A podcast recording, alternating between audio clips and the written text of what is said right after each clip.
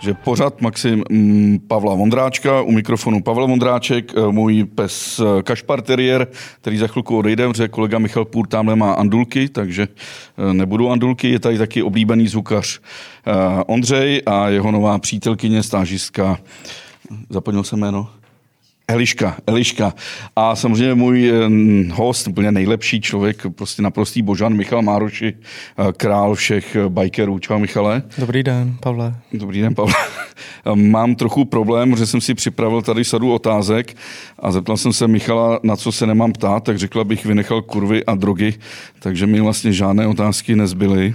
Poslouchej to děti, Pavle. Poslouchej to děti a my to vysíláme až po desáté hodině večerní. Jo, tak v pořádku, tak to takže to můžeme podcast. otevřít. A hlavně to bude pouze na německém internetu. Že? Jak jinak. My jsme se s Michalem seznámili před mnoha, mnoha lety ještě v Maximu. To byla právě taková ta doba, kdy některé ženy řekly, eh, k vám eh, můžu fotit na časopis, ale na internet, eh, na internet to já fotím jenom pro německý internet. Jako. Michale, já jsem teď vyklízel baráka, našel jsem takovou velkou módní přílohu, kterou jsme Eh, kdysi dělali, vedl jí Honza Strmiska, už je to skoro 20 let a vypadal si na tom velice mladě, úplně jak na prostý ucho. A teď proti mně stojí už, no, sedí 43 letý prostě eh, chlap na konci kariéry nebo po kariéře. No tak záleží, eh, v jakém rozpoložení se to bere. Že jo? Jako kariéru jsem nikdy oficiálně neukončil, ale furt se cítím jako neporažený běc, který vždycky může ty, tu mladou krev vyždímat do poslední kapky, takže jak si to vezmeš? čtenář Jakub Šulc z Mladé Boleslavy, který nás zásobuje velice vtipnými otázkami, tak mi dneska napsal, zeptej se ho hlavně, co by dělal třeba před pětisty lety, když bajky nebyly a nemohl by dělat žádný downhill, jestli by byl rytíř, nebo já nevím, bojovník, nebo sedlák někde v Benátkách nad Jízerou, odkud pocházíš? Ale to je zajímavá otázka, no, nad tím jsem vlastně nikdy nepřemýšlel, ale tím, že moje dcera jezdí na koni, tak mi to tak nějak bliklo, že bych asi něco takového v té době určitě reprezentoval. Takže ne, kůň v nějaký podobě. Kůň v nějaký podobě. Na koni teda. Na Nějak, koni, no ale asi podobě. ne při orbě, ne? No, když si no, představit... to je pravda. To by mě asi moc nezajímalo. No když si představit, že by si opravdu celý život strávil na poli mezi Benátkami a Předměřicemi, kde bydlíš? Tak bylo by mi to krásná představa, ale myslím si, že pro mě jako svobodného člověka, který si vybírá prostě adrenal, adrenalinové sporty, od nevidím do nevidím, je to opravdu jako pošklivá představa. Michal, já se musím vrátit k té úžasnému, všichni to najdete na videu na YouTube, když si dáte GBC 4X Relevation Michal Mároši Crazy Wallride Eh, naprosto neuvěřitelná věc. Trvá to dvě a půl minuty, jedeš jako první, pak se vymlátíš na nějakým dropu, eh, pak to kolo ještě vezmeš, všichni ty mladí tě předjedou a ty je pak přeskočíš na té neuvěřitelné boční dřevěné stěně a vlastně se jim úplně vysměješ. Jako. Eh, jak se cítil, když si pak dojel dolů? Hele, tohle téma je žhavý, protože uh, v podstatě, když se tahle ta věc udála, jestli je to pět let, šest let zpátky, nevím už. 2013. Ta, dokonce. Mm-hmm. Tak mě prostě volali i z televize někde z Afriky a tak dále. Už mě to začalo docela prudit. A většinou na tuhle tu otázku neodpovídám, ale že seš to ty, Pavle. Ne, ne, ne, já jsem se právě ptal Adama Maršála, mu řekl, hlavně se neptej na tuhle otázku. tak vidíš, aspoň Adam mě trošku víc zná než ty, ale odpověď na to je, pouze jedna a to, že když spadne startovní brána, tak se otevře jakýsi pověstný černý tunel a na tom konci toho tunelu je cíl. Takže o tom byl můj vlastně sportovní život. Jestli to chápeš. Jo, naprosto to chápu. Že tak kroutíš očima. No, protože kroutím očima, když jsme eh, se spolu potkávali na Marosaně v proslule Velké úpě, kde jede nahoru ta lanovka a vy jste pod tím jezdili ten downhill přes ty kořeny stromů, tam jedna ta taková pasáž, tak jsem vlastně, a tam vlastně jedeš ze světla do toho tunelu tmavýho v tom lese, tak mi to připomnělo ono, to se přece nedá projet, aniž by člověk brzdil ale všiml jsem si, vy jste nikdy nebrzdili skoro. No, nebrzdili jsme ani večer na párty, ale o tom to hlavně bylo, protože tam se člověk dokázal nabít na ten druhý den, jak se říká u nás, vyladit formu.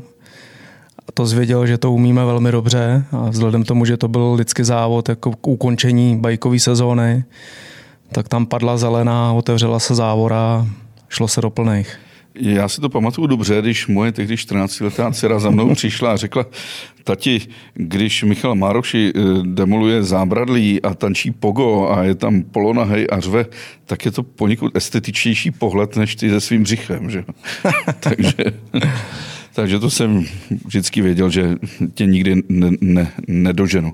Mimochodem, víš, co zná Mároši?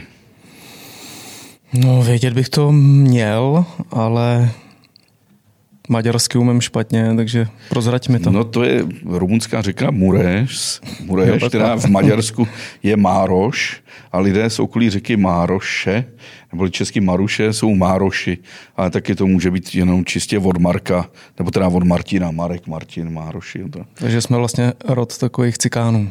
No tak ty jsi byl kočovník a projel si celý svět. Jo. Je nějaký kontinent, kde si nebajkoval? No, tak Hele, asi není. Objel jsem to možná skrz na skrz. A je někde, kde vlastně downhill a tady tyhle adrenalinové bajkové disciplíny uh, úplně, úplně excitovaný, nabušený? Hele, uh, rozhodně, protože teda mimochodem natáčíme teď film, dokument, který mapuje takovýto uh, eh, MTB mountain biking v Čechách od nějakého zrodu až jak, jak prochází tím vývojem až k tomu konci. A vlastně ten takový to jádro toho půdla vlastně by se mělo odehrávat v té krajině, který já vidím, který vlastně vzrostlo a vykrystalizovalo to MTBčko jako takový. Takže vlastně jsem si vybral místo, se jmenuje Britská Kolumbie, všichni znají, Vancouver, Whistler a tak dále a tam by se vlastně měla natáčet hlavní část toho filmu, ten rizí mountain biking jako takový, takže to je to místo, který já opětuju a, a myslím si, že je jedno z těch nejlepších na světě. Je to takový to epicentrum, jo? Je to prostě tam, kde se to zrodilo a tam, kde jsou prostě ty nejlepší nejlepší lokality pro to ježdění a taky největší asi komunita na světě bajková. A, a co ten Utah a Red tak Bull tam Rampage. je to samozřejmě extrém v tom, že tam prostě nejsou stromy, je to takový jako napůl písčitý. Neřekl bych, že je to úplně optimální prostě na ježdění, je to dobrý na ten extrém, prostě třeba na ty závody, že se z toho materiálu dá relativně rychle postavit. Překážka a, a je to prostě hezký na oko, že jo, prostě Red Rocks a, a vůbec Utah jako takový, prostě Virgin Utah je prostě nádherný proto ty obrázky z těch závodů Red Bull Rampage vypadají tak, jak vypadají. Takže ty jsi byl, Michale, první Čech, který dostal pozván, pozvánku? Byl, byl jsem až potom nejlepším Čechovi a to je Ríša Gasparoty. No, tak to všichni, eh, Richard Gasparoty, z toho jsme tady spovídali asi eh, před 30 díly. Kdo to neví, tak Richard Gasperoty je světová jednička, česká jednička. A to všichni vědí, ne? Všichni to asi vědí a Michal byl vždycky trochu v jeho stínu. I když byl mnohem známější a úspěšnější, ale, ale nejsiš Gaspy. No, tak. Proto jsem tady až jako druhý, že jo? Proto jsi tady až jako druhý, no. Ale, takže ty, Richard byl první a ty jsi byl druhý na... Richard byl 2003 a spolu jsme tam jeli potom, uh, rok potom vlastně. Ale Richard se tam nevymlátil, ne? Ten slavný pád. No Richard se vymlátil vždycky, jako na každém dropu, v každý zatáčce a možná i na rovině tak vždycky dojel, že jo, to je ten tunel. Vždycky skoro dojel. Ale uh, ty si, myslím, skončil čtvrtý, ne, tam? Jednou jsem uh, skončil čtvrtý a to i s pádem. A to je ten slavný pád, který je a ve všech to sestřizích. Je, to je ten slavný pád, takže tam, kdyby se mi to dokázalo poštěstit a odpružit ten, uh, ten pád, skok vlastně přes jakýsi kanion, tak by to bylo ještě lepší než čtvrtý místo. Mohl být dokonce třetí. Co se mohl být třeba i No první ne, to by bylo Richard.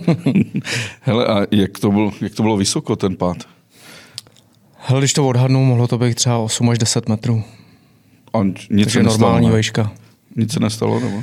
Nic se nestalo, našel jsem si tam na dopadu jednu takovou kupu písku a do toho jsem si pohodlně přistál a odkráčel jsem dál.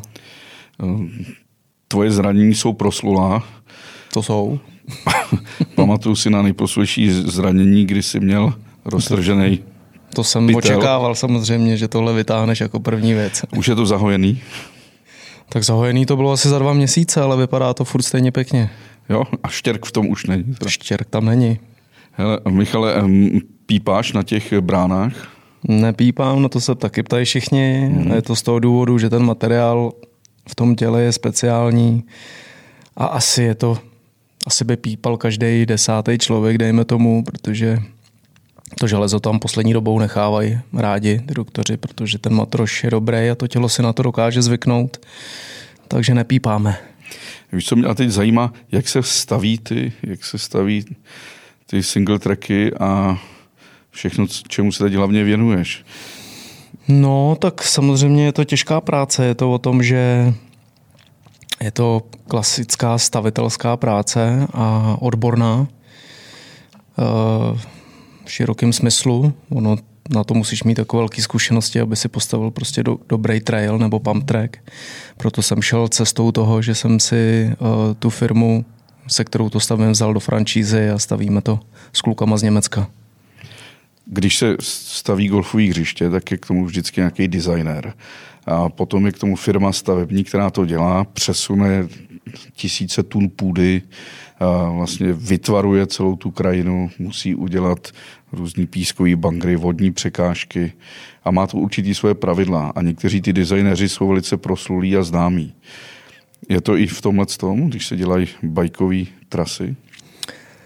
Rozhodně to, je to věc, která je vlastně vůbec začátek celého úspěchu, protože design je první věc, od který se potřebuješ odpíchnout, takže eh, to bohužel tady ještě kluci v Čechách moc dobře nepochopili a ani neumějí. Eh, proto máme prostě kancelář eh, právě v Německu a, a lidi, kteří jsou schopní ten projekt udělat opravdu od základu dobře. O tom to je. Stavební kámen prostě musí být kvalitní. Z čeho se to vlastně staví? Když používáš třeba někdy ty dřevěný klasický smrk, nebo... No, to lepší je modřín. Samozřejmě záleží na financích, že jo? Jako čím, čím lepší materiál nebo vhodnější, tak zase ta udržitelnost potom je další a tak dále, takže rozhodně na těchto těch věcech bych už dneska nešetřil. No a je dneska problém s tím, jak letí ceny stavebního materiálu nahoru a, a dřevo téměř neseženeš. Ale my jsme se poslední dobou trošku specializovali na stavbu pump tracku, což je asfalt. Ten zůstal téměř ve stejné cenové relaci, takže nás to za stolik netíží. Ono, eh, všeobecně česká komunita bikerská si na to dřevo moc jako nezvykla. Je to takový v podstatě kanadský styl stavění, takový ty lávky prostě mezi stromama a z nich udělaný prostě ty houpačky a takovýhle srandy různý. Já jsem to tehdy před 20 eh, lety přivez vlastně z Kanady a začal jsem to aplikovat ve Špindlu v bike parku, kde jsem se tehdy angažoval. Myslel jsem si, jaká to bude strašná bomba a lidi jako to úplně moc dobře nepochopili, no. nebo jestli se báli, neměli zkušenosti, nebo je to prostě jiný druh ježdění a, a mě osobně to strašně nadchlo. Lidi tady mají radši trošku něco jiného. A co mají rádi?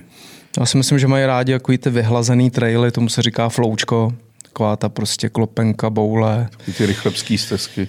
Rychle by ne, ty jdou právě úplně jinou cestou a to se mně líbí zase osobně, protože ty jdou cestou takovou jako řekněme nekomerční, ačkoliv tam jezdí hodně lidí, ale jezdí tam hodně lidí z toho důvodu, že si to najdou. Že to je speciální prostě skupina bikerů, který mají tohleto rádi. A je to víc takový to triálový ježdění, oni tam vlastně hodně pracují s tím materiálem, který tam je. A je tam prostě mraky kamení, který oni nějakou technikou přes různé prostě kladky, navíjáky uh, různě posunujou, tak aby se potom dalo jezdit, takže teď v tuhle chvíli tam je několik set Eh, metrů trailů, které jsou vyskládaný prostě jenom z obřích kamenů. Jo. A když z něj spadneš, prostě tak to bolí, nebo se zraníš, takže tam obyčejní bajkaři nejezdějí. No, já jsem tam nikdy nebyl, ale když vidím fotky hm, znamená Tomáše Znamenáčka a jeho euforické výkřiky, tak je úplně nadšený z toho. Je to teda takový fenomén v, v Česku, rychlebský stezky? Ale držej si svůj styl. Líbí se mi prostě, jakou mají základnu, že na tom nešetřili. Hlavně tomu dali prostě srdíčko. Takže už od začátku prostě do toho, tomu věřili, tomu projektu a investovali do toho. A myslím si, že se jim to vyplatilo, protože eh, dneska, když se zeptáš, co pro bajkera, který na kole umí jezdit, znamenají rychlebský stezky, tak je to fenomén. Je to prostě věc, která je skoro ojedinělá u nás a, a je to prostě hezký kraj, máš tam prostě příjemnou obsluhu i servis, máš tam spoustu už dneska prostě možností ježdění, máš tam i, to, i tenhle ten flow trail, máš tam prostě těžké věci, na kterých se vyblbnu i já.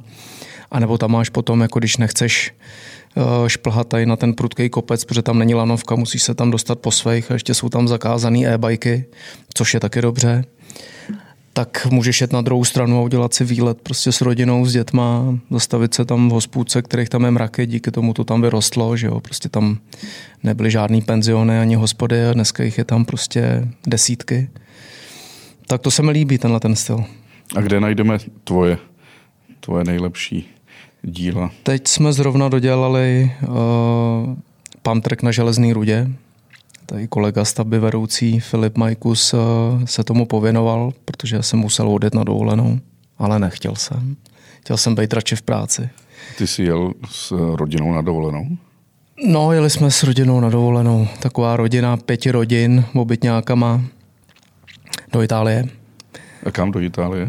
Jeli jsme na Gardu a do finále Ligure, takže jsme to tak jako kompenzovali, prostě biking, sport, sportovní aktivity různý, vše, vše možný, až pochození na zmrzlinu.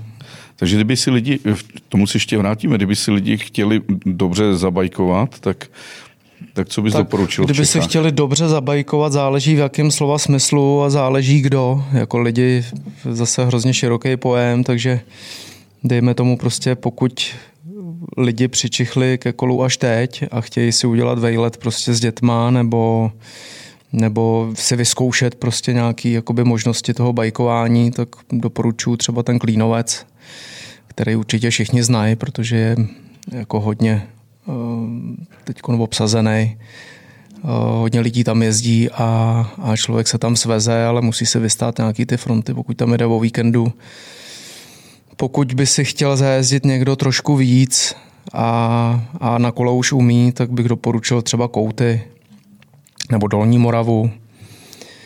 No a pokud si chce člověk jako zablbnout jakoby rychle a, a, a zaskákat si třeba nebo tohleto, tak bych doporučil jeden třeba z nějakých těle těch asfaltových pumptracků, kde se prostě za hodinu vymlátí a, a může jet spokojený domů. A to, ty pumptracky tady rostou jak houby po deště. A ještět třeba? Protože to je jediný, kde já jsem jezdil v Čechách na kole, půjčil jsem si dole no, kolo. A... Na ještědu se uh, teď pracuje, respektive zpracovává se uh, vize celého toho kopce, protože tam prostě bohužel v tuhle chvíli tam je jedna nebo dvě uh, liny, které jsou 150 let starý, takže asi to není úplně věc, kterou bych uh, v tuhle chvíli mohl doporučit, ale věřím tomu, že za pár let by z toho mohlo být tady něco opravdu speciálního. A cizina Německo, Rakousko? Určitě doporučuji. Eh, není to daleko a ta oblast tady kolem Celamze, kde je prostě Salbach, je tam Leogang, nebo potom Schladming, Tyrolsko vlastně celý je protkaný eh, bike parkama, je to Fisladis, nebo Zolden, Určitě všechny z tohohle toho můžu jenom doporučit. Ten Salbach se mi líbil. Prostě. Je skvělý. Jsou tam... Půjčíš si kolo, necháš se vyvíst nahoru, pak jezdíš. Je tam v tuhle chvíli asi sedm lanové, které jsou navzájem propojený, takže je to vejlet na celý den, nebo spíš na celý víkend, to tam celý projet a krásný prostě panorama, hezký hory, příjemný hospůdky, prostě úžasný. Vyplatí se mít vlastní kolo nebo si půjčit nějaký skutečně dobrý host? Tak já jsem zastánce toho, že jedně vlastní, protože měl bys být trošku jako měl by si trošku znát ten materiál, na kterým jezdíš, to znamená, ať už je to nastavení toho kola, nebo, nebo tlaky pneumatik, jo, ne, nebo značka pneumatik a tak dále a tak dále. To spousta prostě věcí, který když si poskládáš, tak z toho vznikne to, co vlastně chceš. A když jezdeš na kole, který ti není příjemný, který si vyfasoval někde v půjčovně a jsou tam prostě moc široký řídítka, který nemůžeš uříznout, je tam sedlo moc vysoký, který nejde dolů, jsou tam špatné gumy, které kloužou, tak to je potom jako víc než 50% z toho zážitku dole. A to přece nechceš. A ty jezdíš na jaký značce? Tak teď už druhým rokem uh, reprezentuju Trek, což je jedna z největších firm na světě. A jsem maximálně spokojený s materiálem. A gumy? Gumy je to jejich uh, sesterská firma uh, Bontrager, která vlastně dělá i komponenty, ať už jsou to řídítka nebo pedály, jako široký spektrum věcí, které právě osazují tady na ty rámy. Michale, máš čepici Red Bull. Pořád teda jezdíš, nebo seš propojený s Red Bullem? Furt držím křídla téhletý značky, která mě vlastně vychovala a do dneška mi dává support, takže vymýšlím různé aktivity spojené s jejich vizí. A kdy, kdy začala ta spolupráce? Objevili tě oni sami? nebo? No začala v rámci vlastně prvního profesionálního týmu Česká krev, kde jsem byl s kolegou Gaspim angažován jako, jako pro rider, tehdy vlastně v nějakém 96. 7. roce. To ti bylo kolik, 21? To mě bylo nějakých 19. A tam jsme vlastně dostali poprvé helmu Red Bull, jsme na to koukali jak blázni, protože v té době jsme neznali skoro ani plechovku. A jezdili jsme vlastně, byli jsme brandovaný celý ten, celý ten tým, který se teda bohužel asi po necelém roce rozpad, protože uh, šéf měl velký oči a myslel si, že to všechno půjde samo, ale ono to nebyla tak jednoduchá hra. No a mě jedinýmu ta helma zůstala z nějakého důvodu a rok potom vlastně se mi podařilo tady vyhrát první oficiální mistrovství Evropy, který se konalo ve Špindlu a začala moje vlastně opravdová profesionální kariéra v tom sjezdovém životě a, a táhne se to se mnou. se nepletu, to bylo v duálu, že jo? v takovém tom... Přesně tak. Tady v disciplíně, co už se dneska nejezdí, že? Jezdí se v rámci eh, třeba největších festivalů na světě nebo hmm. různých jako samostatných závodů nebo, nebo akcí ale jako oficiální disciplína uh, pod hlavičkou UCI to už A proč to bylo tak krásně jako divácky atraktivní, když vidíš ty paralelní jezdce vedle sebe? No, protože se do toho nadspalo dalších jiných sportů a Dual vlastně přešel ve Forcross a který teda taky nějakým způsobem zmizel z, to, z, z té seriózní disciplíny protože do toho zase nastoupil Bikros v rámci olympiády a prostě takhle se to takhle válcuje různě a o tom bude i ten můj film vlastně, jak se všechny ty disciplíny nějakým způsobem uh, navzájem prostě kroutili a, a přecházeli jedna do druhé a vyvíjeli se, až z toho prostě bylo něco.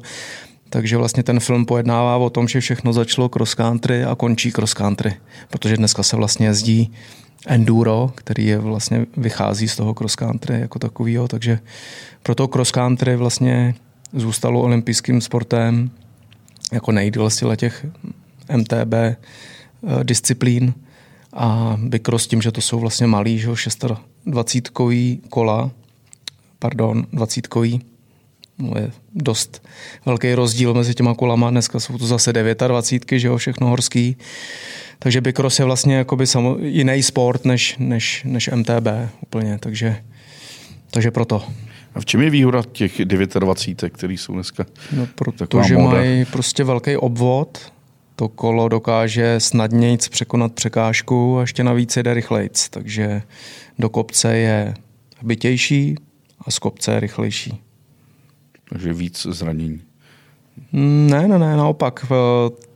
Tím, že to kolo jako dokáže projet větší překážku, tak spíš jako zamezí tomu zranění, než kdyby sil na kole, který tu překážku tak snadněji nepřekoná, jako tomu byly ty 26 kola, 26 kola předtím. Když jsem spovídal uh, Richarda jedničku Gasperotyho, tak Gaspi se trochu uh, vyjadřoval ostentativně k e-bajkům. A uběhlo pár měsíců a Gaspy jezdí na e-bajcích a pochvaluje si je. Jak to máš ty? Hele, já jsem ještě neměl tu možnost se s tím seznámit, ne, že bych se tomu bránil, ale prostě zatím na to nebyl prostor. Ale rozhodně k tomu mám takový stanovisko, že to neodsuzuju, beru to tak, jak to je, je to prostě vývoj. A pro lidi, kteří prostě chodí do práce eh, od nevidím do nevidím a mají možnost si večer skočit na to kolo na hodinu, tak určitě ten e-bike je úplně super v tom, že ty objedeš jako mnohem víc těch trailů nebo, nebo té trasy, než kdyby se smordoval prostě na klasickém kole. Ono, i když jsi takhle vyšťavený z té práce, tak ono je to prostě zábava, že jo? Je to tichý, jede to krásně, eh, je to, dneska už je to vlastně hodně podobný tomu klasickému kolu, těch pár kilo navíc už nehraje takovou roli a ten zážitek z toho může být prostě skoro stejný ne větší, protože do toho kopce najednou ty zapínáš taky zábavovku, že jo? takže i do toho kopce prostě máš fajn pocit z toho, že prostě letíš a ne, že prostě umíráš. A na druhou stranu si to dokážeš teda užít i dolů. Michale, já jsem se včera vrátil z Tour de France, z té nejvíce rovinatější etapy, která věřila, měřila 204 km nebo 209. Tak to má a, někdo štěstí.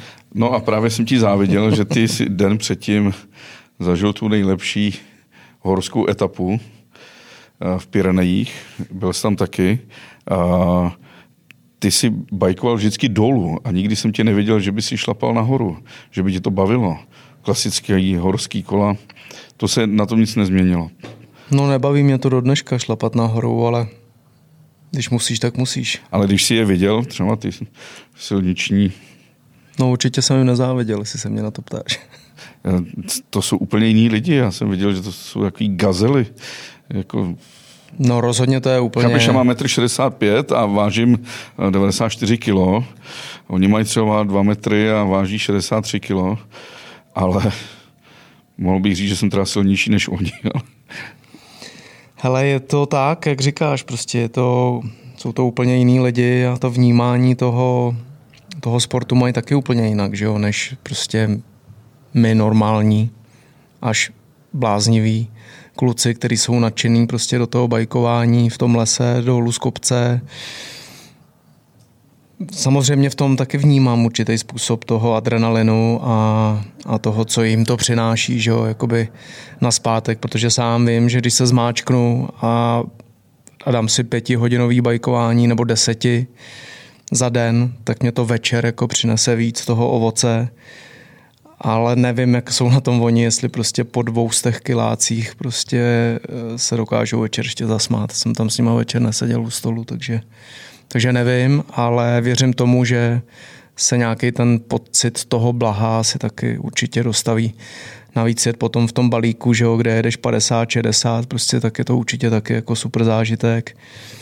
Sám jsem na silnici trénoval 10 let v rámci prostě ježdění uh, sjezdu uh, ve světovém poháru. Pro nás to byl doplněk, který sice jsem moc nemusel, ale strávil jsem na tom kole taky, taky pár set hodin. No je to velmi drsné. Já jsem seděl na večeři s Andy Schleckem, vítěz Tour de France, myslím 2010. Tomáš Recht. A uh, on teda popisoval co mě překvapilo, že mu třeba vůbec nevadí, když šplhají po těch serpentínách nahoru a teď jsou tam ty fanoušci, kteří jsou od nich několik milimetrů a mávají vlajkama. Říká, že mu to úplně jedno, že většině jezdců to vlastně nevnímají, šlapou nahoru. Že mnohem horší je, když jdeš pelotonu a před tebou je pár jezdců, kteří třeba měli na snídaní vajíčka, takže to pak trochu jako dostanou plnou palbu. Ale, um, ale říkal, že získávají takovou tu euforii po těch 10, 15, teda po 50, 60 kilometrech, že se v nich něco změní, když šlape a najednou prostě ten, ten já si myslím, že oni taky... se do nich vylejvá a cítí se dobře. No. Já myslím, že to droga. tam je to podobný, jako, jako to máme my, nebo jako jsem to měl já, že prostě se jim otevře nějaký černý tunel, když stoupají nahoru, protože tam musíš vypustit něco jako z toho psychičná, že prostě když stoupáš nahoru, prostě 20 kiláků, tak určitě nechceš myslet na to, jak tě to strašně bolí a všechno. Takže tam vidím ten způsob té hry, že je taky takový prostě černý tunel, který se pak změní právě v tu euforii, protože prostě si to vydupneš a najednou tam máš prostě krásnou krajinu, pěkný silnice, jede ti to, i ty kola neuvěřitelně jedou. No a potom samozřejmě to samotné závodění, prostě to, ty, ta sprintovačka v tom balíku, prostě se držet, uh, mít v tom nějaký systém, prostě jo, jako umím si představit, že to je určitě jako taky zajímavý, ale určitě ne tak zajímavý jako horský kola. Tak když jedou eh, pět hodin a neustále taktizují, musí se musí vnímat tu taktiku, jo? prostě ta hlava tam asi více možná pracuje, než když se otevře nahoře ta rampa, ty jedeš dolů. Kolik minut trvá vlastně takový průměrný downhillový závod? No, tak jako tři až pět minut, dejme tomu. Ale je to zas prostě jako do těch, do téhle chvíle, ty tam musíš vmáčknout úplně všechno. Vem si, jak vypadá prostě sjezdový lyžování, že jo? A, a, a, je to vlastně skoro jedno a to samé, akorát, že ty jedeš vedle, ne na sjezdovce, ale vedle v lese, kde jsou prostě šutry, pařezy, stromy, jedeš skoro stejnou rychlostí a prostě je to nekompromisní, že jo? Ten, ten pád, ty tam nesmekneš a nespadneš do sítě, že jo? tam prostě narazíš Michal, i když jsem tě zažil, že jsi skutečně dokázal jako kalit a nespat a pak i závodit, tak stejně si musel dodržovat nějakou životosprávu. Nebo ne? no, hele, tím, že jsem ze staré školy, tak nás nikdo dřív neučil, jak se chovat k, sobě samýmu. Což znamená, jsme neměli žádný protahování, my jsme neměli žádný jídelníček, my jsme neměli žádného trenéra. Dneska je prostě úplně jiná doba. Jako samozřejmě tím vývojem se jakoby na to přišlo, co je správný pro to tělo. Já už taky dneska ráno si zacvičím jogu a dám si něco zdravého k jídlu radši, než prostě uh, to držet do noci v hospodě a, a druhý den se válet prostě do, do oběda. Takže Dřív to prostě bylo jinak, já to tak beru, že to tak bylo, proto taky samozřejmě mám nějaký zdravotní následky, ale je to taky daný tím, že jsem prostě měl spoustu prostě zlomených kostí a, a tak dále. Takže to zprávu jsem moc nedržel, to máš pravdu. Když se, máš hodně zlomenin, bolí to? Bolí to, musíš to udržovat v kondici, Což znamená, jak jsem o tom mluvil, prostě jako já už dneska si nedokážu představit den bez toho, abych si nezacvičil. A brufen si někdy musí jít preventivně? Ne, ne, nikdy. A byl si taky jako Gaspi, který když měl nějaký zranění, tak vytáhl to své pro své šitíčko a udělal si pár stehnů, stehů na stehně na ruce. Já si to radši od nějaký pěkný doktorky nechám zašít. Ale on si nahazoval i ramena a kotníky. Tak Gaspi je terminátor, že jo? proto je nejlepší. Když jsem uh, viděl jeden uh, rozhovor, co jsi měl s Tomášem Slavíkem, s jedním z nejlepších bajkových jezdců, byl myslím mistr světa ve forukrosu. Mistr světa, jasně. Tak uh, mě překvapilo, jak on se věnuje té životosprávě, jak uh, to už je ta nová generace. To je nová generace, nebo novější a navíc je vystudovaný studoval trenérství, měl tam právě i tuhle tu stravu, doplňky stravy a tak dále. Takže on je takový klasický příklad toho, že ten člověk se dokáže sám o sebe postarat velmi dobře, velmi kvalitně, až to může dotáhnout na mistra světa, což je, což je krásný. V jednom rozhovoru se tě někdo ptal, jestli jsi legenda a ty si řekl, že legenda jsou lidi, kteří něco dokázali. Já, myslím, jsem řekl, že... že většinou legendy jsou už mrtví. Taky Alan Prost ještě žije, ale Maradona už ne. ale řekl si, no taky myslím, že v té světové bajkové scéně, když někdy jedu po světě a potkám se s bajkery, řeknu, že znám Marošiho, tak chtějí ode mě třeba 10 podpisů, aby to pak vyměnil za, za jednoho Kaspio. ale takže si asi něco dokázal, ale hlavně si řekl, legenda by asi měl být někdo trochu v letech tak už jsou to ty léta, když je ti 43, nebo ještě bys měl být starší? Uh, to je samozřejmě těžká otázka, protože já nevím, kdy ty léta přijdou, kdy si člověk řekne, že prostě tady má nějaký hranice, přes který už nepřeleze a začne přemýšlet trošku jinak a filozofovat a já nevím co všechno. Ale nějak furt jako se cítím tak jako, že bych ještě jako mohl. A, a furt to tam je a, a ještě nevidím ten, tu pomyslnou čáru, kdy si řeknu, že jsem v letech. Ještě ten přechod nenastal, naštěstí. No právě tam se na ten přechod, jo, jestli, když je ti 40... už proběh? Nebo? No tak je vlastně 50, tak stovky se asi nedožiju, takže ten downhill už jedu dolů. To Jsi v půlce, jo? Jsem v půlce, možná na, na rovince. A, a to je 43, 86, no, no už taky možná jedeš downhill dolů. Ale včera... Downhill dolů jedu furt. Včera zemřel Milan Lasica a zemřel na podiu. Hezky. Při děkovačce. Básník Miroslav Florian zemřel taky, když eh, komunistickým mm, členkám, na, myslím, na Vinohradech četl básně v bývalém domě železničářů, tam, tam skonal. To by se taky mohl skonat v 86. při Hezký se bavit o smrti takhle v poledne, v pravý, v pondělí. Tak ono už je, už je v půl jedný, že? Tak. No hele, nemyslím na to vůbec. No, zažil jsi někdy smrťáky takhle, že jsi Hele, zažil jsem kolem mě uh, různé věci, ale vyloženě jako, že by se někdo zabil v mý přítomnosti, to naštěstí ne. Musí to být šílený teda okamžik, ale musím zaťukat na stůl, že...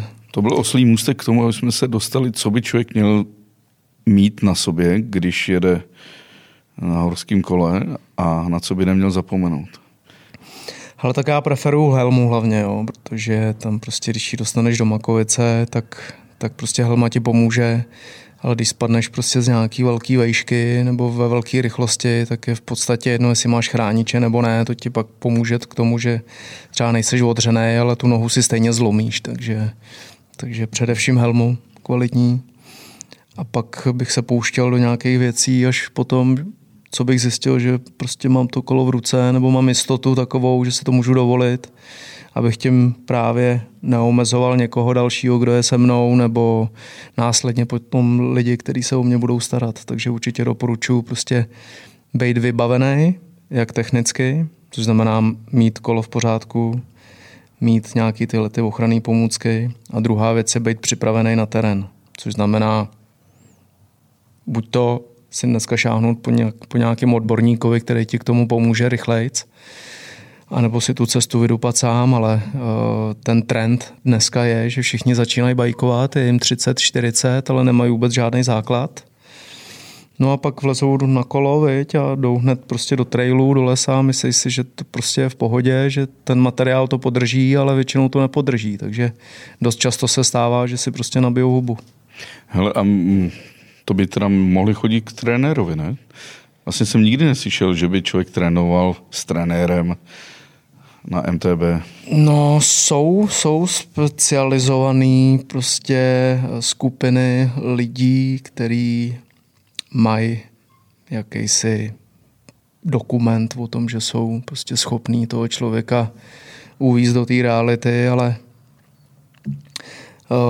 není to, moje parketa to úplně není, ačkoliv jsem tam dělám nějaký kemp, ale je to víceméně o tom prostě, o tom přístupu k tomu bajkování, než uh, o tom, abych je učil prostě, jak přesně mají zaujímat jakou pozici na tom kole, nebo, nebo prostě tyhle ty prostě úplně detailní věci. Spíš ty moje aktivity spočívají v tom, že jim ukážu prostě, co ten mountain biking znamená. Michale, tebe, ty teď jsi sponzorovaný nebo spolupracuješ se Škodovkou. Dobře, koukal jsem na tvých sockách, že jezdíš Škoda. Co někdo má, veď? Škoda Kodiak. Je to Kodiak. Je to tak? Jsi s tím spokojený? Maximálně. Vejde se ti tam všechno? Jak co? Všechno asi úplně ne, ale, ale zas to nemám prostě auto, se kterým bych cestoval tady na druhou stranu světa, takže to, co potřebuju naložit, to tam naložím. Jakou máš motorizaci tam? Ale mám to Feresu, no, dízlu, takže pro mě je takový jako příjemný pocit, eh, že to není jenom přesun od místa A do místa B, ale že si s tím autem dokážeš i pěkně prostě pojezdit a že to je jedna z dalších aktivit, kterou prostě jsem začal mít rád. Jezdit autem. Tak ta Škodovka je hlavní dneska už uh, takové eh, takový chlubítko český. Tak nejenom český, když jsem to viděl v té Francii, jak všichni ty lidi volají prostě do těch našich voken, prostě škoda. Tak to asi znamená určitě něco i ve světě. Ono vlastně Škodovka je hlavním partnerem že Tour de France a dokonce Italové. Myslím od roku 2008. Dokonce i v italské reprezentaci je, je Škoda hlavním partnerem, takže ty lidi tu značku vnímají v zahraničí možná i, i líp než v Čechách. Jo, to já jsem byl strašně překvapený. Celá Francie, že vůbec se na to nedívají jako na bývalý východoevropskou značku, ale berou to jako špičkovou věc. A, a, a ta míra loyalty nebo nadšení z toho, když jsme projížděli městy a oni opravdu křičí, jsme jeli navíc Eňakem, takže Škoda Eňak, uměli to prostě vyslovovat. To Skoda nevyslovili Skoda, ale rovnou Škoda. To prostě ta Francie, cyklistika, Škodovka jsou spojený nádoby. No. Z toho Eňaka to slyšíš ještě víc, že jo, jak je to tichoučký, protože no. na RSU, když zapneš sport, tak moc dobře ty lidi neslyšíš, ale tady je to ještě, ještě vlastně napřímo, že jo, ten... A ty spolupracuješ se Škodovkou i na tom projektu jejich We Love Cycling? Přesně tak. O co tam přesně jde? Uh, jde tam o to ukázat uh, těm lidem prostě nejenom, nejenom ten automobil jako, uh, jako značku, jako produkt, ale zároveň se starat prostě o to, co vlastně děláme. Já jsem ambasádor za Gravity odnož, což jsou vlastně tyhle ty adrenalinové disciplíny. Takže vlastně od základu dělali jsme třeba projekt, jak se naučit jezdit na pump tracku. Takže jsme udělali třeba pět dílů o tom prostě právě, jak si nastavit kolo, co tomu všechno dát, co mít prostě sebou, od A až do Z, vysvětlit těm lidem prostě ten přístup k tomu, aby, aby mohli jezdit plnohodnotně a vyvarovali se nějakým prostě ošklivým zraněním a tak dále. A vymýšlíme různé projekty, takže, takže se snažíme dělat uh, nějakou náplň, která by zajímala širokou veřejnost. A to potom na výlavcycling.cz? Ano. Tam jsou videa. A... Přesně tak. Tam je spoustu informací, spousta návodů, takže mrkněte na tenhle ten obsah. V té Francii mi to bylo trochu líto, že všude jsem viděl čepice nebo trička Vila Cycling mm-hmm. a že už to byl samostatný brand, téměř mm-hmm. nespojený s tou Škodovkou. Jo, že... Lidi to vnímají různě, no. tak uh, samozřejmě je to ještě nějaká cesta, než se udělá nějaká osvěta lidu, co vlastně úplně přesně to znamená. A na tom se teď pracuje. Michale, ty jsi na kole dělal snad úplně všechno, kromě teda toho ježdění do kopce, to jsme si říkali, ale já jsem vůbec nevěděl, že se jezdil závod Red Bull Race Down to the Middle of the Earth. Mm. Kde se to jezdí? Mm-hmm. Ho jezdilo? Byl to jeden závod, jeden jediný vlastně na světě. Bylo to v Německu, v Solném dole, vlastně nej, nejhlubší solný důl na světě. Startovalo se kilát pod zemí a jelo se vlastně těma jeskyněma, že jo, kde byly udělány nějaké překážky, zaparkované nějaký bagry a tyhle ty věci. Jelo se ve dvou lidech najednou vyřazovacím způsobem. Měl si svítilny sebou, že jo, a šlehali tam různě ohně. Prostě bylo to takový celý zvláštní, bylo to bez lidí úplně, jenom prostě organizační složka. A pocit z toho byl naprosto šílený, no, protože tam byla nějaká stálá teplota kolem 30 stupňů Teď ta sůl že jo, má takový jako specifický aroma a, a nějak, drží to nějakou vlhkost. Prostě bylo to fakt zvláštní. Jako, těšil jsem se, až mě to vyplivne zpátky nahoru na zem, bych ti pravdu řekl. Já jsem nejhloubš byl, když jsem dělal reportáž eh, na Karvinsku, tak, tak někde taky v kilometrové hloubce, ale to vedro bylo šílený. Jo, jako bylo to příšerný. No. A ještě já, který jsem klaustrofobik, tak to nebylo úplně. A to jsme tam jeli vlastně Spadli jsme vejtahem asi 200 metrů dolů a pak jsme tam jeli asi hodinu že jo, autama, seděli jsme nahoře na korbě a jedeš prostě hodinu pod mě, že jo, a nevíš, co se děje, prostě prach, dusno, prostě jsem tam nějaký světilko zasvítí, takže to zvláštní pocit. A umístil se nějak? Jo, podařilo se mi tam zajet zase nějaký krásný čtvrtý místo, jestli si dobře pamatuju. Většině čtvrtý je. Většině čtvrtý.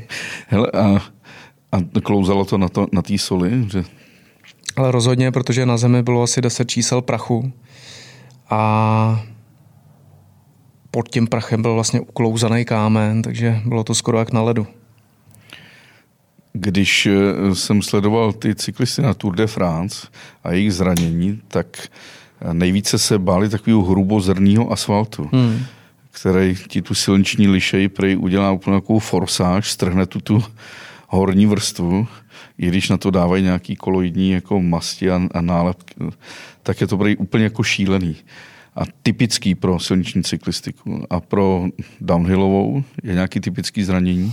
No, klíční kosti určitě. Máme se šroubovaný obě dvě dvakrát, takže tam mám krásný železa, veď to určitě moje tělo znáš, jak vypadá. Jo, jo, jo.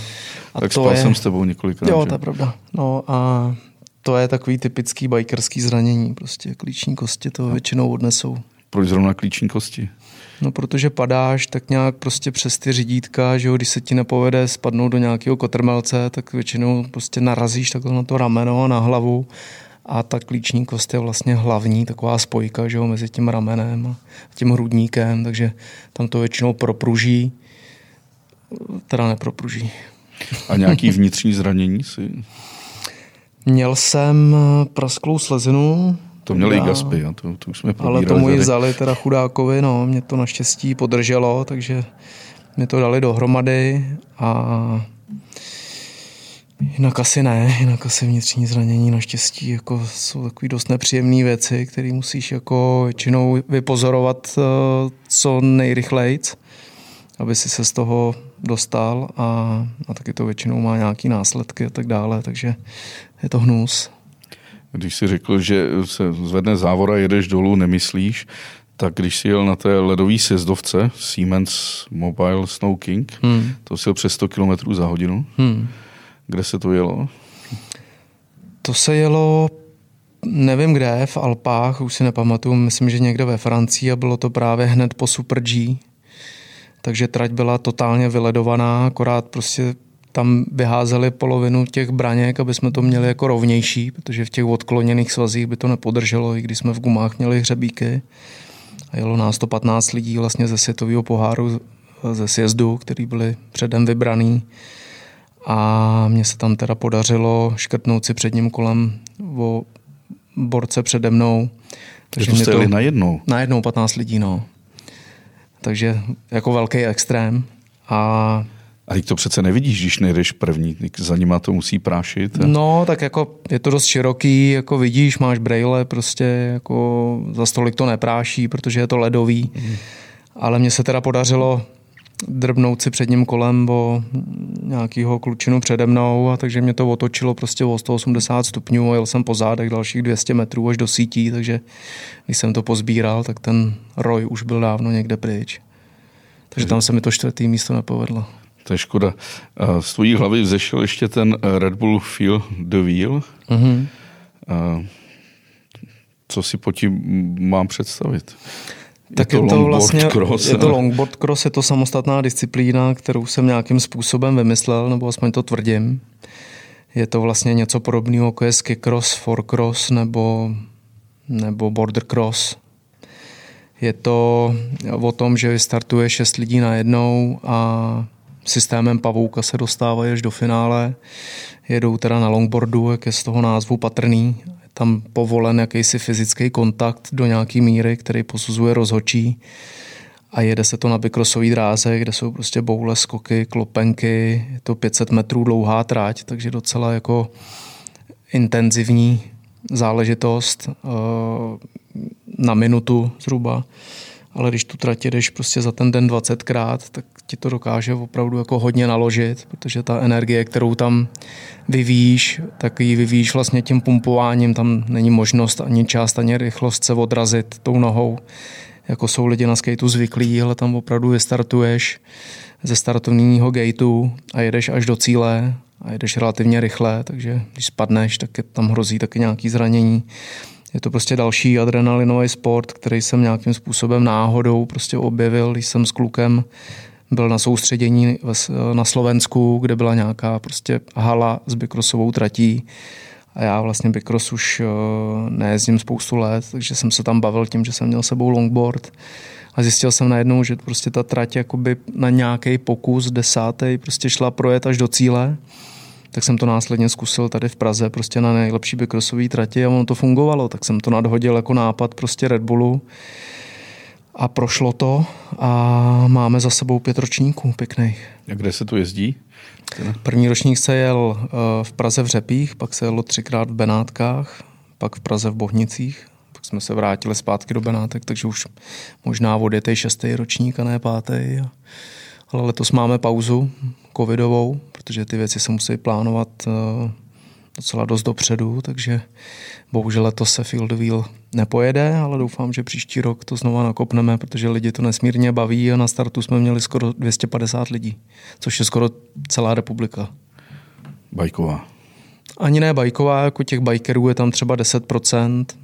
Právě, že je to i zajímavý v tom, že prostě tam jsou ty lidi namíchaný z různých prostě odvětví, ať už je to prostě samostatný skateboarding, street, street nebo nebo bazény, nebo, nebo jaký, jakýkoliv skejťáci prostě tam mají možnost vyhrát. Pak jsou tam prostě tyhle ty bajkeři, pak jsou tam lidi prostě z jiných sportů. Uh, hodně to jezdí lidi, kteří jezdí právě border cross, protože pro ně je to jako nejvíc asi přirozená disciplína. A, a je to skvělý, prostě ty lidi se tam navzájem prostě potkávají a, a mají si co říct, rozhodně tam není žádný prostě hater nebo prudič, nebo kdo by se toho závodu nechtěl zúčastnit. Jedou tam lidi cíleně, protože to je prostě zábava. Michale, to už to více než čtvrt století, co, co zní hrdě, se věnuješ bajku, ale k tomu je vždycky je to taková určitá subkultura, která je propojená s módou, s druhem hudby, s druhem chování, s druhem kalení. Proměnilo se to za těch čtvrt století nějak výrazně, že už je to třeba méně nebo více energetický, nebo... No tak abych to uvedl na správnou míru, tak je to, myslím, když to spočítám takhle z hlavy, tak 34 let závodní kariéry. Jo, 34 let. Protože jsem předtím, než jsem začal jezdit horský kolo, tak jsem 10 let jezdil v rámci mistrovství světa Bicross. Ale to je jedno, jestli 25 nebo 34. 30, 34. Za chvilku to bude 50. Když ti 43, tak to už si v devíti letech jezdil mistrovství světa. Jo, jo, je to tak. Fakt? Je to tak, no. Dokonce můj kluk začal bikros jezdit, když mu byly čtyři, takže... Devíti letech jsem si koupil traktor na ovládání. Tak... No vidíš to, jak jsem byl vepředu. a pořád no, každopádně ten pocit mám z toho furt stejně dobrý. Prostě asi záleží o tom přístupu, jaký člověk má. Je jasný, že se z toho stala masa, že dneska jezdí každý druhý, protože ty kola tady se prodávají prostě po tunách, jo, jako všechny krámy jsou prázdný a všichni najednou začali bláznit, že prostě chtějí pořádný horský kolo, že chtějí to enduro jezdit a, a kupují si kola za 200 tisíc, aniž by si někdy předtím koupili kolo levnější nebo si to vyzkoušeli vůbec, jako co to, co to znamená, tak to mě tenhle ten přístup trošku jako mě vyvolává nějaký zvláštní pocity, ale, ale budíš, jako pokud na to mám, tak jako si to klidně ty lidi pořídějí ale... To znamená, je to někdy móda? Nebo... Je, to jsem chtěl říct právě, že je to trošku se z toho začíná stávat takový, takový myšmaš toho prostě být in a zároveň dělat něco pro sebe, jo, a, a ty lidi se pak začínají prostě motat tam, kde nemají a, a prostě nevím, myslím si, že by, ty, že by se to celé mělo hejbat trošku malinko jako jiným směrem, ale na druhou stranu jsme zase prostě my Češi, obrovská velmoc všeho, co je zrovna in a cool, tak proto teď budeme všichni bajkeři. Tak já bydlím na letný, že? tak tam, tam to sleduju. Tam to lítá. Tam to lítá, sleduju to v té stromovce, když eh, se jdeš projít se psem a kolem tebe projede během půl hodiny 20-30 kol za 200 tisíc. Slyším už je z dálky na těch širokých pneumatikách a tak se jich vždycky ptám, kde jsou ty první kopce, ale oni jedou jenom do, do do stánku prvního. Do Rostelka zpátky podle řeky, že? Jsou to často vyhozený peníze úplně, no. Za to. Co by si takhle měl koupit teda člověk, když chce jezdit na kole a občas jet, jet z dolů a nechce do toho dávat 200 tisíc? Hele, tak rozhodně jako dobrý materiál je, je dobrý materiál a o tom to je, že nebudu si kupovat přece něco, co nefunguje. Takže jako jo, určitě pořídit si něco, co je plně funkční, což znamená v dnešní době prostě utratit nějakých 50 tisíc, dejme tomu za kilo, to, za kolo to není problém. a ten materiál už za tyhle ty peníze dokáže poskytnout nějaký komfortní prostě pocit v tom, že se to pode mnou nezlomí nebo nebudou fungovat brzdy nebo něco a začít na takovýmhle kole udělat si pak nějakou představu prostě do budoucna to, co chci, ale ono stejně prostě kolo za tyhle ty peníze už dneska dokáže poskytnout jako stejný pocit jako kolo za 200, ale je to jenom o tom prostě mám tady lepší přehazovačku nebo mám rám z karbonu nebo nebo tak. Ale už v základu tyhle ty kola prostě umějí uměj být dobrý, ale vždycky to je jenom v tobě, co ty tomu dokážeš dát a jak dobrý chceš být, nebo jaký z toho chceš mít pocit. Asi nezáleží na tom, jak dobrý chceš být, ale, ale jaký z toho máš ty pocit, jak ty to vnímáš potom a jaký je do, výsledek. Doporučíš nějakou značku, která kromě treku, kterýmu ne, dneska děláš? Jinou, jinou značku nedoporučuji. Jinou ne. Kdy ti skončí eh, ta spolupráce s trekem? Asi tak za 20 let, si myslím. Je to někdy problematický, když eh, děláš tvář eh, některé značce a pak najednou musíš přehodit jinam. Uvedu případ. Jednou jsem měl, no, mám kamaráda, který léta dělal brand manažera pro irské whisky, to znamená především pro Jamesona. A neustále vlastně musel se vymezovat vůči skotské whisky, která je pouze dvakrát destilovaná, irská třikrát, skotská je s přístupem kouře, irská není. Tak říkal, jsme jemnější, lepší. No ale pak jeho firma koupila velkého výrobce skotské whisky a najednou musel dělat i tu skotskou whisky. A to byl problém, že najednou všechno musel znova. Musel hasit žízeň znova. Přesně. A je to velký problém někdy, když nebo pro tebe problém, když teď děláš Ale track a předtím si dělal něco může jiného? Může to být problém a já jsem zastánce toho, že eh, nebo aspoň samozřejmě mi to taky nějakou dobu trvalo, že jsem, se mi povedlo sáhnout po značce, která mě úplně neseděla, ale dneska, když už si vybírám značku, tak si vybírám, protože ji chci si vybrat, protože ta značka pro mě něco znamená a tak tomu bylo i s trekem. A to kolo jsem si vyzkoušel pořádně předtím, než jsem do toho šel, do té spolupráce, i když jsem věděl, že prostě je to dobrá značka, že dělá dobrý produkt, že jsou s tím lidi spokojení, tak přece jenom jsem prostě šel a to kolo jsem si prostě půjčil a vyzkoušel, než jsem prostě do té spolupráce skočil. A to určitě doporučuju všem. Dneska jsou různý test centra, každý druhý krám prostě nabízí nějaký tyhle ty prostě testovací bajky, který který zjistí, že prostě buď to ti to sedí nebo ne, že to prostě funguje, nebo tam je něco prostě špatně, tak jdu a zkusím si prostě jinou značku. Jo. Dneska ty značky jsou téměř všechny stejně drahý. Takže určitě to je věc. Trek je americká značka? Tak tak. No, dneska už jsou to téměř autosalony, když když jedeš přes Karlín a vidíš tu, tu hypermoderní budovu Specialized, tak to si říkám, teda v tom se točí asi hodně peněz. A asi tady... jo, ačkoliv se prodává tady víc než prostě 150 značek prostě uh, horských gravity kol, tak je až uh, k udivení, kolik se toho prostě v, u nás musí prodat. Jaký množství to je? Ještě v těch devadesátkách to bylo takový undergroundový Pamatuju si, že ten Specialized 69 net někde mm-hmm. na Novém městě téměř ve sklepě začínali a dneska jsou to... Taky jsem s nima spolupracoval, taky vím, jak to začátku probíhalo, že to byl opravdu takový punk. Ale jak je vidět, prostě značky rostou, některý se o to umějí hezky postarat, umějí to prostě prodat, tak proč ne?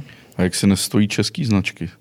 Třeba pneumatiky Rubena a... To... Hmm, nemám tušení, eh, nesleduju ten trh, neprodávám prostě eh, tenhle materiál, takže naštěstí asi, takže otázka není šitá na míru, Pavle.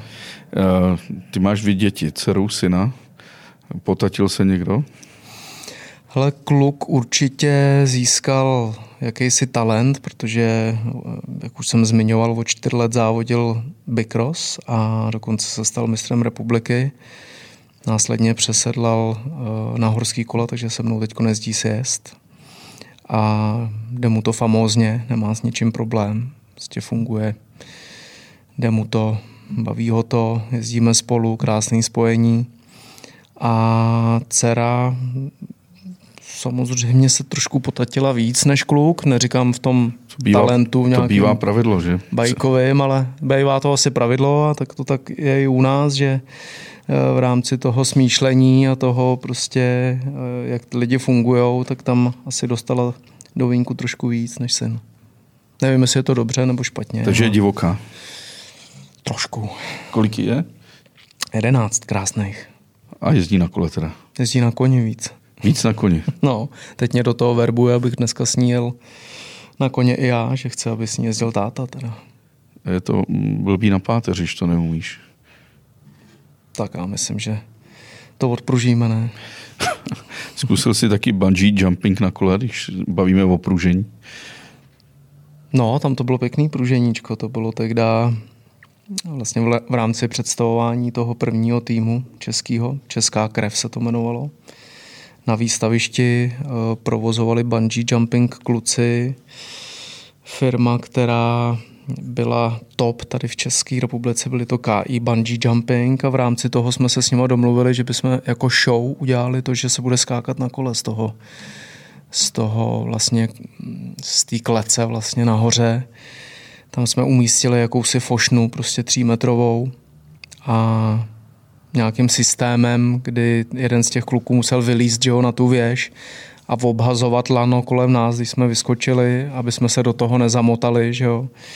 Tak to bylo celkem zajímavé, protože to byla premiéra. Myslím si, že jsme byli první, bavím se množným, množným čísle, protože jsme skákali právě s Gaspim.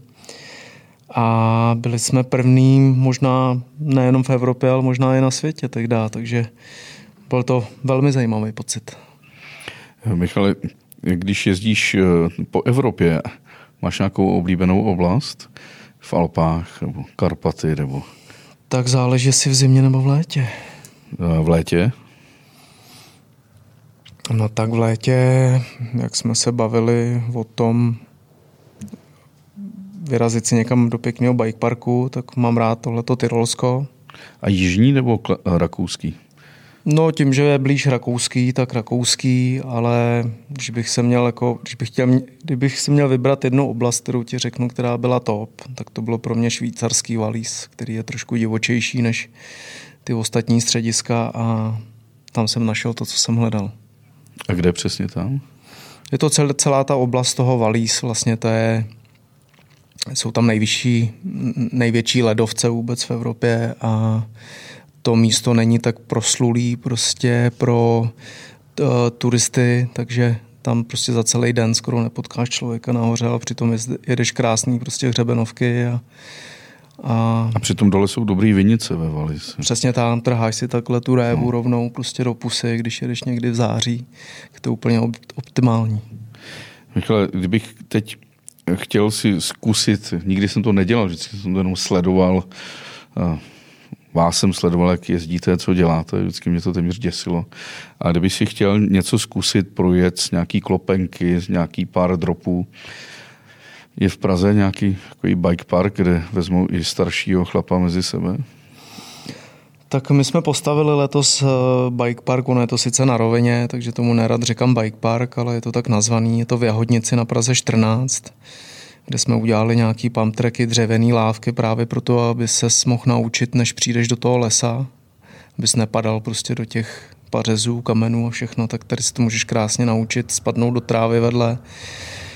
Pak je tam ještě skákací sekce a je to vesně postavený pro začátečníky, takže 14 nabízí tenhle ten komfort.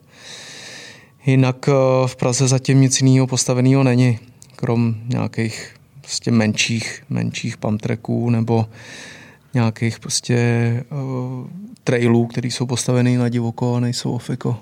A ty děláš na čem nejvíc? No v poslední době? Na sobě.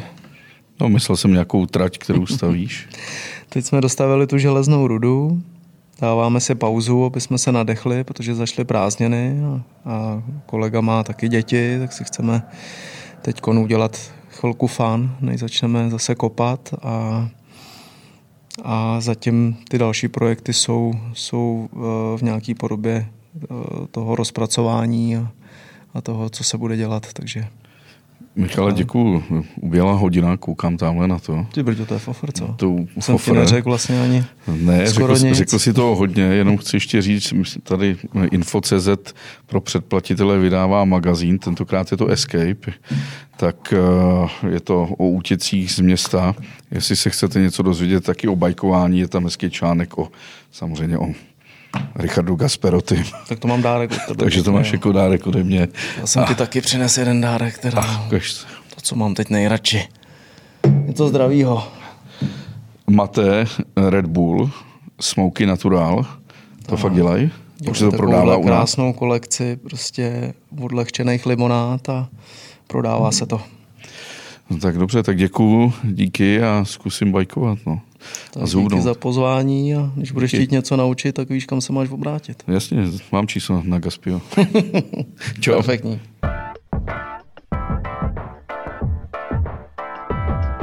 Když jsem dělal rozhovor s uh, Vysáčema, tak mi říkali, že je velký rozdíl mezi tím, jak se chovali na pódiu a jak se pak chovali v šatně a doma. Že lidi si myslí, že jsou pankáči i mimo, i mimo, i mimo vlastně koncertní pódium, ale oni nebyli. Byli celku jako až nudní. Je to i u bikerů, že Asi spousta lidí to tak má, já jsem to tak neměl.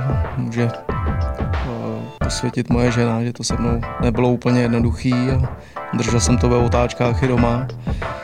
Ale jak říkáš, jsem starší, moudrý muž, takže už jdu trošku tomu napřed a snažím se chovat tak, jak se má. takže, takže muž. pořád ne zpátečka, ale na pětku. Jo? No, občas tam spadne i čtyřka. Dobře, dobře. Tak díky, čau. Čau, čau.